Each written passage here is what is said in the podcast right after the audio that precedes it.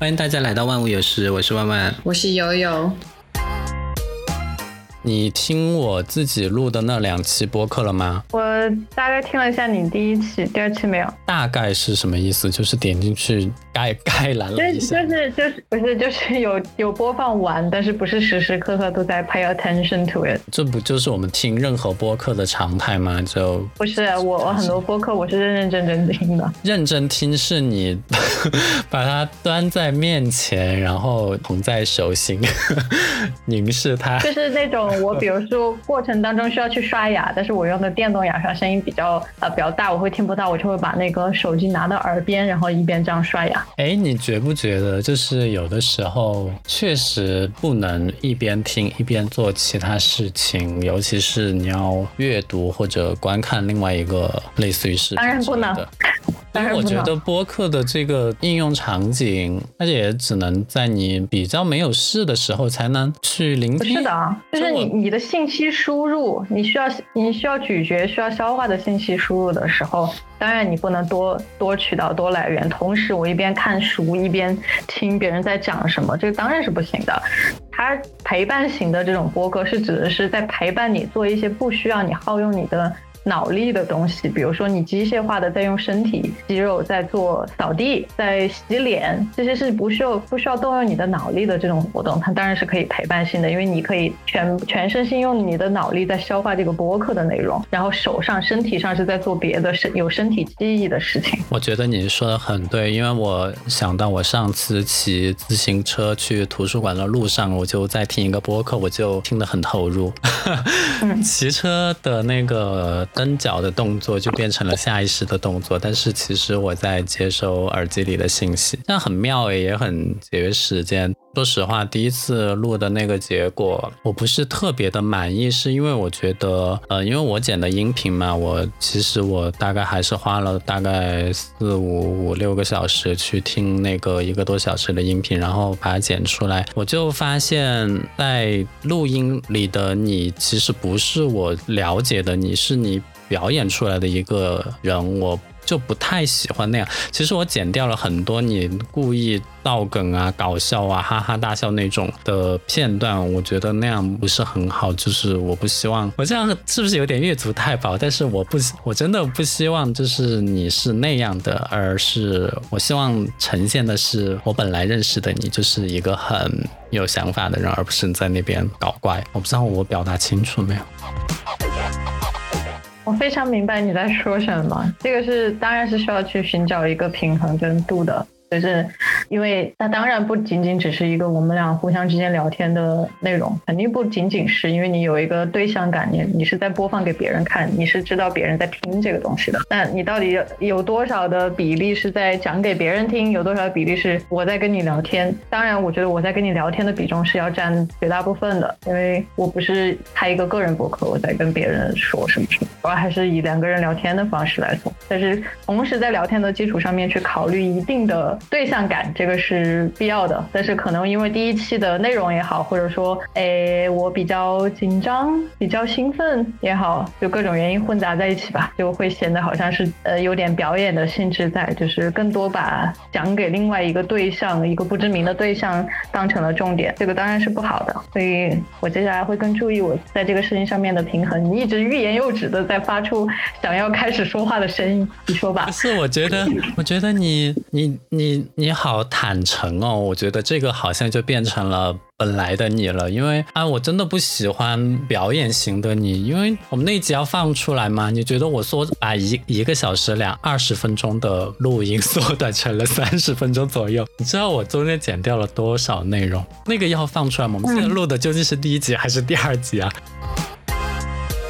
呃，我不知，我没说实话，我没有听那个很短的内容，我不知道它有没有至少涵盖我们所有想要讲的话题。为什么那个还是说有些东西完全丢掉了？为什么那个我后面的都没有听啊？为什么你那个反而不听？那个才是你更要听的，你现在赶紧去听，你现在就 right now 听。不，我不要，我今天要录了，干嘛要 right now 听？没有，你现在就回答我说，那个剪下来的是一个你觉得可以当成一个我们正常现在，比如说把这一期当成真正的第一期来录，然后把那个当成一个番外篇，就是两个瓜娃子之前没有经验的时候录的录的录的一个 mini 的东西，一个不不成型的东西，可以当成那种番外篇来放，还是说你觉得剪完之后其实是可以当成当成某种意义的定义？第一期了，对你自己有一个评价。我觉得剪完之后可以当成一个不完美的第一期，因为说实话我自己录的我自己的播客、嗯、我虽然现在已经录了两期，但是我知道那两期都录得很糟，但是它就是我最开始的样子，所以我觉得我们也不要嫌弃它最开始的样子、啊、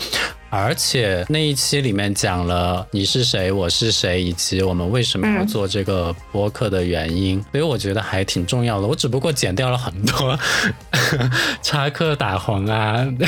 可以啊，故意搞笑 啊, 啊，然后包括你的一些，我觉得你在第一期里面真的笑的好多，我真的剪掉了好多你的笑声，所以所以如果是听原来的话会觉得你有一点疯疯的样子，但是稍微去掉一些笑声之后就感觉这个人会变得更偏理性一点严肃一点吗？我 我, 我居然在改变你的人设哎，哎，就是这样也不是很好、嗯、但是没有啊、就是、但是因为 你, 你, 你的呈现也跟我有关系啊，就是我也希望大家认识的你是那样，所以你要当那个疯疯的那个是吗？我当然我一直都是我们两个里面比较疯的一个吧。还好吧，只是、呃、但是有一件事情、哦、我觉得你说的对，但是有一件事情我觉得你需要认识到，就是不是说我不是之前在你面前展现出来那个样子，那我就一定是在演，这两件事情不一定是画等号的，有可能是我在你面前是我某一个版本的我而已，这个是的，这个是肯定的，所以你不要把所有你没见过的我的状态理解为是我在表演，可能真的不是，所以我会有一种陌生感、嗯、你可能会重你可能会重新认识我这个人，我就不了解到我可能有一些其他的方面，我就不想认识那样的你啊，我可能还有点不管什么原因紧张也好兴奋也好嗨起来的时候就有点那个样子，那怎么办呢？你你讨厌我吗？就不用，那个也不是我的常态，但是也没到讨令人讨厌的程度吧，所以可能要稍微放宽一点点，是不习惯而已、嗯，当然通过我们一起录播客这件事情让我更加了解你，我觉得这个如果说你本来就是那样的话，说不定过一段时间之后我就熟悉了，但是初期的话我觉得你为什么就要在陌生人面前表现的那样，但是在我面前却不会，有的时候你还会不接受我类似的这样的表现，应该知道我在说什么吧、哎、啊，是这个声音是一个双方的事情，并不是一个某某一方单向向另一方索取的事情，所以这个事情也是需要注意的，不要双不要双标但是呢哦，回到刚刚那个话题，我是想说如果我们真的重新，如果你觉得当成第一期是 OK 的，我觉得也挺好的，因为如果我们真的要重录，我还要再重新说那些自我介绍什么的，我也会觉得那个就更表演了，就是那你都已经讲过一遍的东西。你这样说就让我想起来，你今天不会也准备了台本吧？我第一集里面把你所有说你准备了台本你要照着台本念的那些话全部都剪掉了，就显得你好像很即兴一样。呃，没有，我我连今天要讲什么我根本都不知道，所以我今天是走的另另外一个极端，就是从一个有完整台本到现在零台本完全不知道要聊什么的状态，我想试一下。但是目前为止我觉得我们的沟通都很顺畅然后你发挥的也很好，我也很开心乐于跟目前的你这样来录或者沟通或者录哦呵呵，好，但是你不能限制我笑的次数，谢谢。嗯，你如果正常讲话的话，你根本就不会那样笑，好吗？我先说这个，不是说那天不正常哈、啊，就是说通常情况下，通常情况下我可能有一点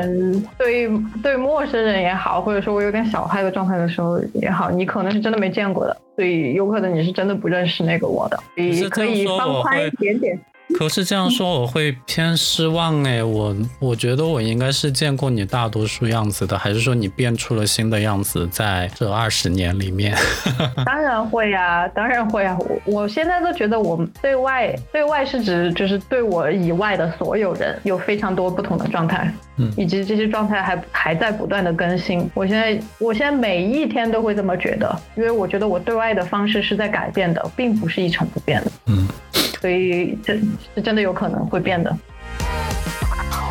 好 ，OK， 那我你现在是比较有经验的 podcast 人，所以我我比你多两集的经验是这样吗？是的，是的，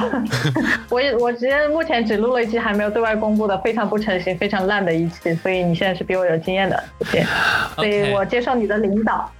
也不要这样讲。好，那我我其实觉得这些我们的讨论都是可以公开的，那我们就继续聊下去吧。因为我其实刚刚想聊的是，我们从上上上一次录到现在已经过了一阵了，那这段时间你其实在忙什么？我刚刚 by the way 我刚刚在浴室上厕所的时候，整个一个大摔跤，我踩进去，然后地上是有水的，然后我一个屁股坐在地上，然后现在头有点疼。可是我明明问的是过去两周你在干嘛。我我先聊一下我刚刚发生的事情、啊、不行吗？那个这么近的开始啊。那个微信聊天记录就是真的是有两周没有那个啥呀，而且每次就是你会告诉我说什么，就是我们上一次不是说好要录吗？第二天，然后第二天你好像吃坏肚子之后，然后就没了，然后就两个星期过了之后才到今天，就就这两个星期你在干嘛？你可以讲一下吗？我这两周剪了两个片子 ，That's it。是什么片？呃，一哎哦，我脑子真的是短时记忆，我现在只记得我刚刚昨天完成的那部片子了，再上一个是什么我有点忘了。哦，我还给你截了屏的，我想起来了，就是所有这些都是哦 M V， 就是去拍也是你自己去拍对吗？呃，是这个样子的，就是你作为一个 production team， 呃，基本上最基本最基本的岗位啊，我说一下有哪几个。第一个是producer， 比如说我现在做这两个事情都是这个 producer 的客户，然后他会把客户的对对制片人，他会去他他现在相当于是这个 production team 的一个 lead， 就我们每个人其实并不在同一个公司，每个人其实都有各自不同的个人独立个体户经营的公司，但是一旦有项目了之后，比如说这个 producer 他的客户需要拍一个东西了，他就会把这件事情给 brief 进来，他会自己去组团队。那现在我可能作为一个，我跟那个那个谁何某某，然后作为他长期工作伙呃合作的伙伴，比如说我是作为导演，他是作为这个 D P，D P D P 就是摄影总摄影吧。这么说，但其实掌机的也是他。对，呃，影视行业好像不是这么叫的，但是我有点不记得了。但是他们好像也是用的简称，中国也是用的简称，就是 D P， 呃 ，Director of Photography， 呃，是，但是掌机的也是他，所以其实整个摄影 team 就是他。所以我们俩是会作为。我们两个就作为他长期可能要合作的，他就会把这个事情 brief 进来，然后他作为 producer 处理，就是比如说招聘演员，然后跟客户沟通，然后呃设备怎么运输，我们在哪里拍等等，这些就是你可以说跟拍摄本身这件事情不相干的其他的所有一切。然后我我作为导演，就是基本上要前参与就是所有的前置拍摄跟后置的事情，就是不管是不是我亲自下手做，我都必须要去参与，并且给出选择，给出意见。比如说前面的剧本可能不是我写，但是这两个其实都我写的，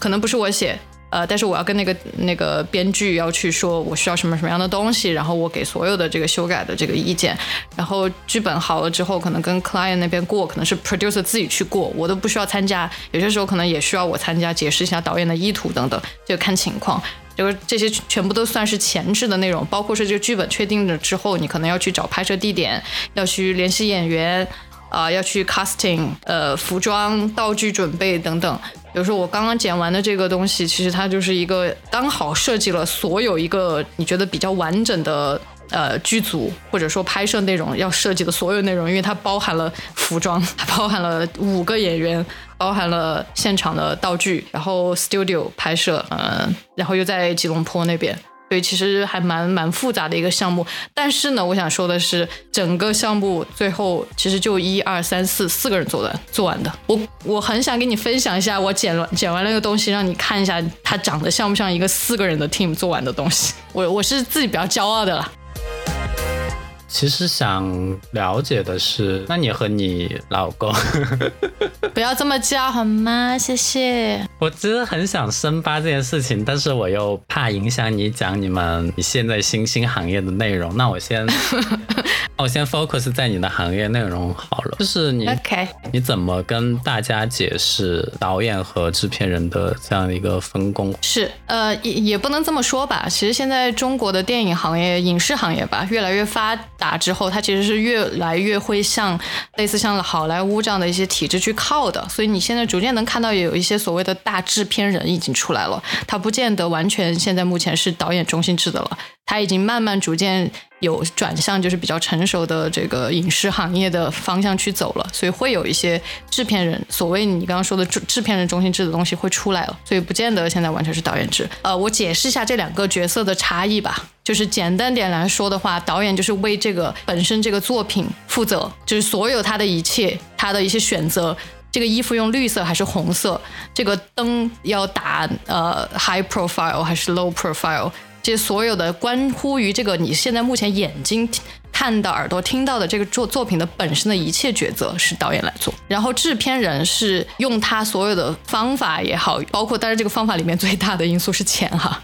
就是他用他所有的能用到的资源，他不是不光是这样的，他用他能所有能用到的资源去帮助导演去完成这个作品，并且保证这个作品是符合他的投资方也好、呃、客户也好的诉求的，这是他要做的两件事情吧。他更多起的是一个桥梁的角色。那当你们对这样一个事情有分歧的时候，最终拍板的是哪个人或者哪个角色？嗯、呃，看具体的项目，比如说，如果说呃，这个制片人他最最最看重的是在这个事情上面的预算，但是 creative liberation 就是创意自由这件事情，他会觉得比较尊重导演的选择的话，他会比较偏向让导演自己去选择，然后这个事情只要大的方向是能够第一满足预算，第二达到客户想要的诉求。比如说这个是一个 new brand launching 的项目，呃 OK 我现前前期需要 generate 流量这件事情，让更多人关注这个视频，想要去点击进去来看。OK， 大的这两个目标能满足的话，基本上创意自由这件事情，他还是比较尊重导演的。但是每个人导演的诉求又不一样啊，就是因为因为我最近看了一个，就是在马来西亚就是比较 legit 的呃比较合法合规的相对偏大型的广告公司，它的一个报价，因为他们也是就是 outsource 第三方的这种影视团队来做他们的视频项目嘛，所以就那些影视公司就会给他报价，或者是工作室或者是公司这种形态会给他报价。其实对于一个呃可能我那天看的那个 quotation 是两个十五秒的视频，然后大概整体的一个报价是四十万马币，所以算下来应该六十万人民币差不多。呃，然后在这种类型的项目上面的话，导演更多是偏执行，因为广告公司会甚至把做到就是把故事版都给它画出来，然后给到导演问你做这个 O 不 OK， 所以还是看项目跟导演本人他自己更适合哪种类型的项目吧。那你为什么适合做导演？从前一份工作中有什么经验可以在现在用的吗？还是这种迁移？这是两个问题。这种迁移的过程很妙。呃，为什么做这样人生轨道的切换？那就会说到我这个人本身是一个什么样属性的人。等一下，如果如果说你没有到马来西亚，你会这样做这个变换吗？我觉得是一个迟早的事情，但是我这个人可能比较倾向于。呃，不叫说靠命运或者靠缘分吧，我只能说是比较靠一些特定的契机，它会促使我去做某一些其实我早就想到要做，但是只是没有一个很好的时机或者说驱动力去做的事情。因为做导演这件事情本身就做影视相关的这个行业，我很早很早从小就有了吧，有有这个意愿了吧。因为对我们班上第一个有 camera 或者 B 之类的导真的吗？你有这个印象吗？因为你有一个很 tiny 很迷你的那个数码的就是照相摄像机，在我们那个年代就是相机都不是一个特别常见的，尤其是我我指的是相机是数码相机，不是一个特别常见的。我还记得快毕业的时候，我把我从你家里薅到的那个小的数码的，现在其实叫它应该叫一个摄像头，拿去学校给大家拍照的时候，大家都很新也很鲜。然后我记得、wow. 啊、呃，里面大概可以存二十到三十张的照片，它的内存就只有那么大，然后大概一秒大概二十四帧的一个视频。我为什么完全不记得这个事情呢？是哪一台？而且它长得像一个录音笔一样，但是它上面有一个摄像头，是一个蓝蓝蓝色的，偏蓝色的，淡蓝色的。哇，你你你你这么说的话，我我真的觉得这种代际传承的东西对一个人的影响真的是很大，因为这一切所有的东西来自于就是第一，我爸原来在我很小的时候特别喜欢去拿一个东西，拿一个 D V 吧，应该是去记录，就是我们家发生的各种各样莫名其妙很无聊的事情也好，很刺激的事情也好，就我爸特别喜欢去记录这个事情。因为当时家庭录影带这个东西，我我理解还是一个蛮美国化的东西，就是美国人很喜欢去做这件事情，但是中国家庭其实还蛮少的。当时就算拍下来怎么剪辑啊，我都在想这个问题。当时其实没有没有剪辑这件事情啊，他就是把它顶多是顶多是把它从录像带转转到作为诶是 D V D 还是 V C D 的那个对对对光盘，把它转成光盘格式的东西。当时能做的事情也就是这个。我现在其实应该回去跟我爸挖一下之前的那些东西，他应该有去做这个转录，应该看看还蛮有意思的。哎，你记得我之前剪的那个小视频吗？就剪给我妈的，里面用的素材就全是我爸我我爸当年录的那些，对，我爸拍的。我爸我爸原来小时候就老是说，就是他永远是不会在我们家的这个照相呃照片里面，或者说录像录像视频里面出现的一个人，因为他永远都是拿着那个设备在拍在录的那个人。对对对。那你父亲节有祝他父亲节快乐吗？有的，只是发了一条信息，然后他没有理我。不理人的这个特性也是麦相承。是的是的，看看看，现在是一切都有原因的，一切都是都都是有有迹可循的，不能只是怪我。嗯，相当于你现在做这个也就是实现小时候的一个愿望，对吗？嗯，可以这么说吧。就但是具体是不是做导演，其实我是没有任何想法的。当时就是特别对影像这个事情，或者说电影也好，影视作品也好，带给人的那种特殊的共情或者说感情的一些刺激，我我对这个事情是特别特别感兴趣的。就包括说小时候看看电影这本杂志，我不知道你还记得吗？就是看电影是每期必买，我是从嗯，但是我买是否一个娱乐的目的。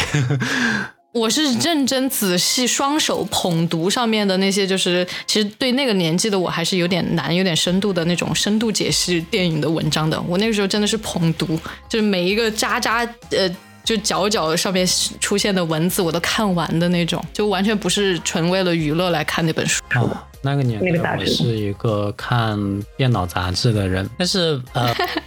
对，你原来是个 nerd。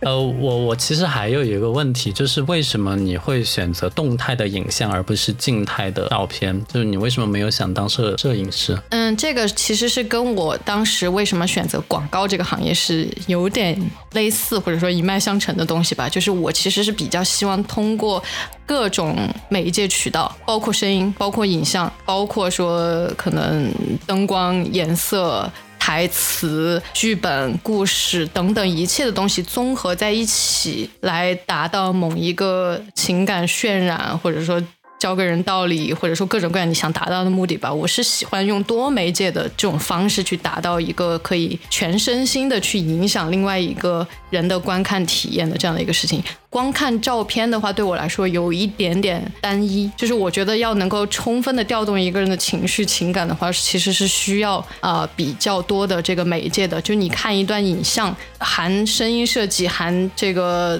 呃，剧本，含这个人人物的这个表演等等这些东西综合在一起，它对一个人的触动，其实我会觉得比一张照片来的触动要更全面很多。不是说哪个孰高孰低啊，但我个人是比较倾向于用多种工具手段媒介去达到这样的一个目的的人。也就是为什么当时我会选择广告，因为要学广告其实你需要掌握非常多乱七八糟的知识加正统的知识的。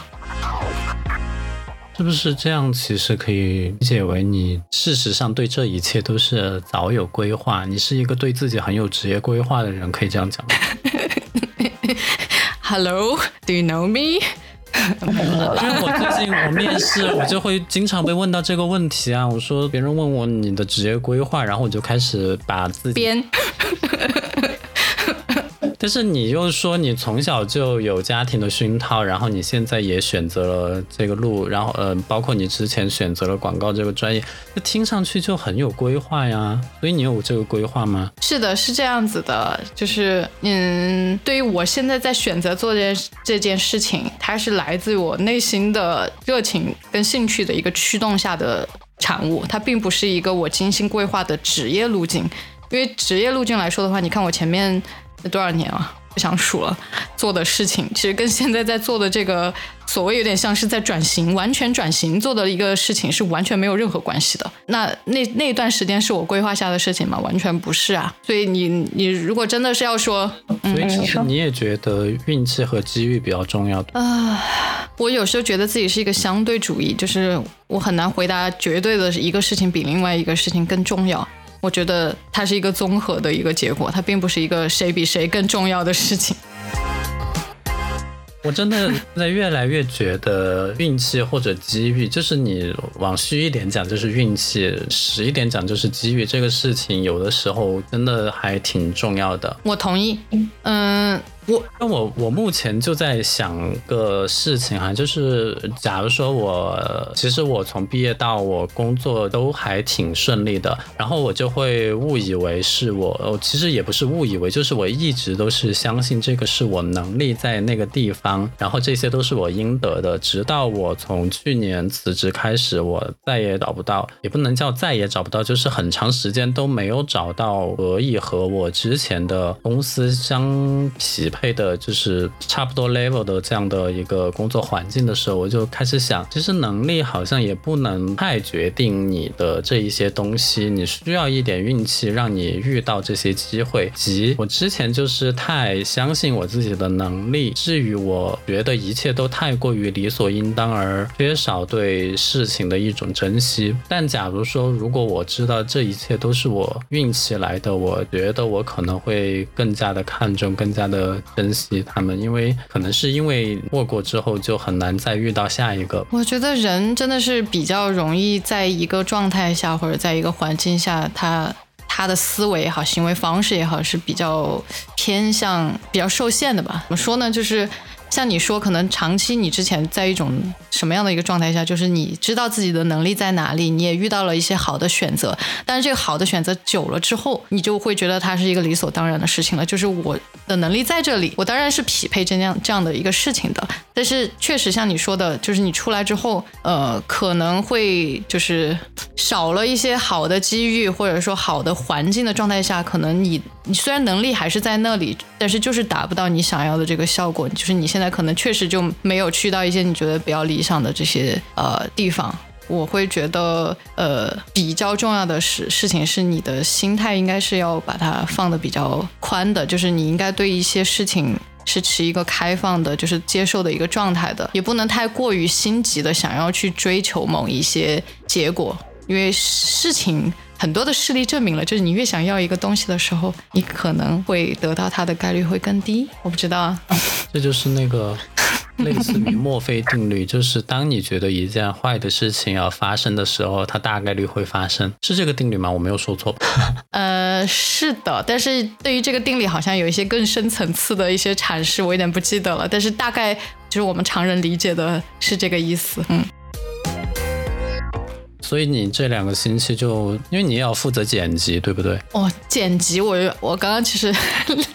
不好意思第一次聊专业的事情，所以有一点点兴奋。就是剪辑其实是一次非常重要的二次创作，就是我把它做一个简单的一个比喻吧，就是就是你现场的一些就前期的计划也好，拍摄也好，呃，具体现场的一些拍摄也好，你把它理解为整个烹饪过程当中，你只是前面去买了菜，拿回家之后把菜洗了一洗，但它最后怎么变成那那道菜呢？就完全是看剪辑的事情。这个是我自己很得意的一个很形象的一个比喻，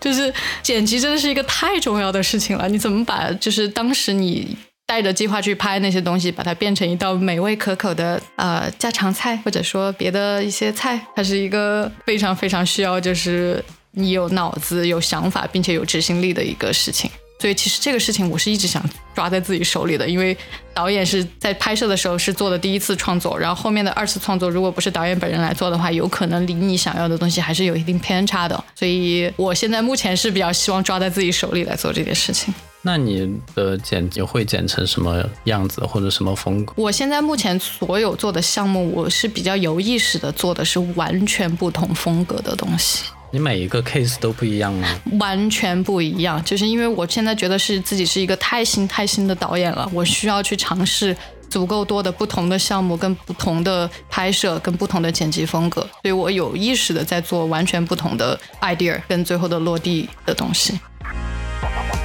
哎，那你其实呃，就我理解的导演应该就是在一个设置里面比较容揽全局的人。那其实就是我理解的导演他都是属于那种比较资深的经历，至少对于摄制组的各种东西都了如指掌，但是你又不断的说你是一个新导演，那我就觉得中间会有一些矛盾的地方。对于不熟悉的东西你怎么处理，别人会怎么看你，客户会放心把这个拿给你做吗？你中间遇到的这些遇到过这些事情没有，然后你怎么解决？哇哦，你又问到一个我心坎上面的问题。比如说我刚刚剪完的那个视频最后的一步的拍摄，那个客户到了现场，那个客户大概一行有三五个人吧，然后其中一个是里面的一个 doctor， 就是我们拍的是一个 skincare brand 的产品的广告嘛，然后那个就是背后的那个 doctor， 就是他是专对对他是背后去研发那个产品的就是大 boss 级别的人吧，是一个女的。然后她到现场之后，我们当时在拍一个人的访谈吧，就是 scripted访谈，就是有剧本的访谈，就是不是真实在发生的这种。然后那个人就在讲嘛，讲着讲着那个客户就开始打断了，他说哎，你讲话的时候，哎呀，你这么年轻这么帅的一个小伙子，你讲话的时候你要有点热情嘛，有点有点那个放放放自己的感情多一点进去。然后这个时候呃，我就有有把自己的怎么说也不算强势的地位吧，就是我有自己放低一点点了，就是我会还是比较就是尊重客户也好，或者你说怂也好，就是客户在现场你要听他的话也好，就是有点让让他自己去拿起来那个指挥棒的意思，就是他在现场才导导呃导那个演员了。但其实最后我剪的时候并没有用他导的那一段，不是我故意装怪哈，是我当时其实想要去营造就是那个人的比较真实自然的状态，而不是他刻意去放热情进去的那个表演的状态。因为本身那个视频里面的那一段其实就是一个相对比较自然的表现他真实自我的那种访谈的东西，所以他太刻意的放一些情绪进去之后，其实完全不像他了，所以我根本就没有用那一段。所以我刚举那个意思，举那个例子的意思就是，当然你作为一个新导演，你你有没有那个能力也好，或者说你在现场表现得出来那种比较能够指挥大家做一个好的领现场的一个领导人的那种状态也好，呃，可能在某些状况下你要学会就是灵活处理吧。我把我是不是把怂形容的？形容的比较对对，但其实就是怂了，没有啦，就是你要学会去处理这样的一些东西。但我不是说我处理的比较好，因为到最后我其实跟他也是有一点点有一点点不叫冲突吧，就是我有点不开心，而且并且被他看出来那个不开心了，就是拍完之后他跑过来说哎没事吧，我刚刚就是多说了两句，这样就就拍就拍拍了我这种感觉一下。我说、啊、我当然就笑着说啊没事啊，我说你还是给了很多建设性的意见。就觉得自己好怂，但是哎没有啦。就像这种处理这种事情的话，我觉得还是会需要用到一些你在之前的不管什么做什么行业的公司里面去工作的一些经验，就是你怎么样去呃指导下属也好，领导团队也好，面对客户也好，就是这些东西其实是共通的，它并不是在某一个行业里面某一个专业里面才有的。就这些东西也回答了你刚刚的问题，就是有哪些东西其实是可以从上一份工作上一个行业也好，上一个职场经验也好，就是转移过来，或者说可以去评行运用的一些东西哈，我觉得就类似像这样的一些东西，包括说一个项目怎么样从前期到中期到后期，一个项目管理啊等等这些东西，都是可以共通的，因为你在原来的公司里面也会遇到类似的这样的一些事情，包括怎么样去跟客户说话，怎么样去管理你的 producers， 向上管理等等，都是共通的。那你会怎么管理你的老板？这个就是我现在处理的不是很好的事情，因为我跟他是一个生活伴侣以及工作伴侣 which is twenty-four seven， 就是全周无休，全年无休，二十四小时七天都要面对彼此的这么这么样一个状态，所以其实是蛮难难的一个事情了。特别是我在跟他工作的时候，他其实他不算一个特别有纯熟行业有经验的 D P， 但是毕竟也是在这个行业里面从零开始自学，然后一步一步做到今天，懂得怎么样去用相机，怎么懂得怎么样去把自己的相机组装成一个他最好使用的状态，加各种配件零件，然后懂得怎么样去打灯，全部是他自己一步一步自学来的东西。对，他做到今天这个样子，肯定是已经在技术层面领先过我非常非常多的一个一个一个状态了。所以我怎么样去在工作的时候清晰地表达出我想要的东西，但是又不显得自己太傻，就是你太不懂技术方面的东西，有时候也很难沟通。所以你自己其实也要学一些基础的技术的知识，然后现场很好的在有时间限制有预算限制的时候，很好的去跟他完成沟通，并且指导他去呃落地，去按照你想要的东西去达成。这个其实是非常考验技巧的，再加上你跟他有一层生活伴侣的关系，又不是一个纯职业关系。因为你知道有些时候是纯职业关系相对还比较好，因为你们会有一层假客气的那种东西在，但你跟你你因为跟他是生活伴侣，同时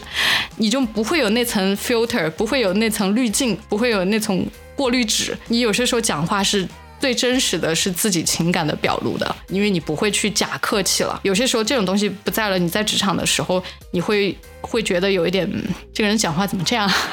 这人讲话怎么这么对我这么不耐烦啊。就是你对一个外人或者你对一个别的同事你不会这么不耐烦的，但你对我会这么不耐烦，因为你对我会有更高的期待。但这个我就觉得有一点强盗逻辑，就是你对外人都是一个可以维持一个比较职业状态的时候，你对一个最亲近的人你就这么不惜可能会有点伤害到他的方式去沟通吗？哎，总之就是类似这样的事情会现在会比较难以平衡了，但是会越来越好。反正由我认识的来理解的话，我觉得你事情应该会比较专业的。然后嗯、呃，反正已经讲到了最后，你有没有要补充的？我觉得呃，不能说是我是一个很好的榜样，也不是，肯定也不是，也不是说你现在做到了一个你自己可能从小就感兴趣的行业也好，内容也好，你就生活的非常幸福开心美妙了，也没有。我想说的只是呃，可能人在生活的状态下面很容易被自自己的环境所限制，被自己的思维方式所限制。但我觉得最重要的一点是，我们要尝试并且努力去打破这种限制。有些时候这种限制是自己加给自己的，我觉得可能一种更开放的心态会影响你整个人的状态，包括生理的，包括心理的。可能在这样的一个状态下面，你能更好的去接收宇宙带给你的信号吧，可能会有一些意想不到的事情发生。所以我觉得这个可能是我们需要去，所有人都应该需要去做到的一个事情，就不要过于自己被自己限制住了。 OK， 我说完了，谢谢大家，我们下期再见。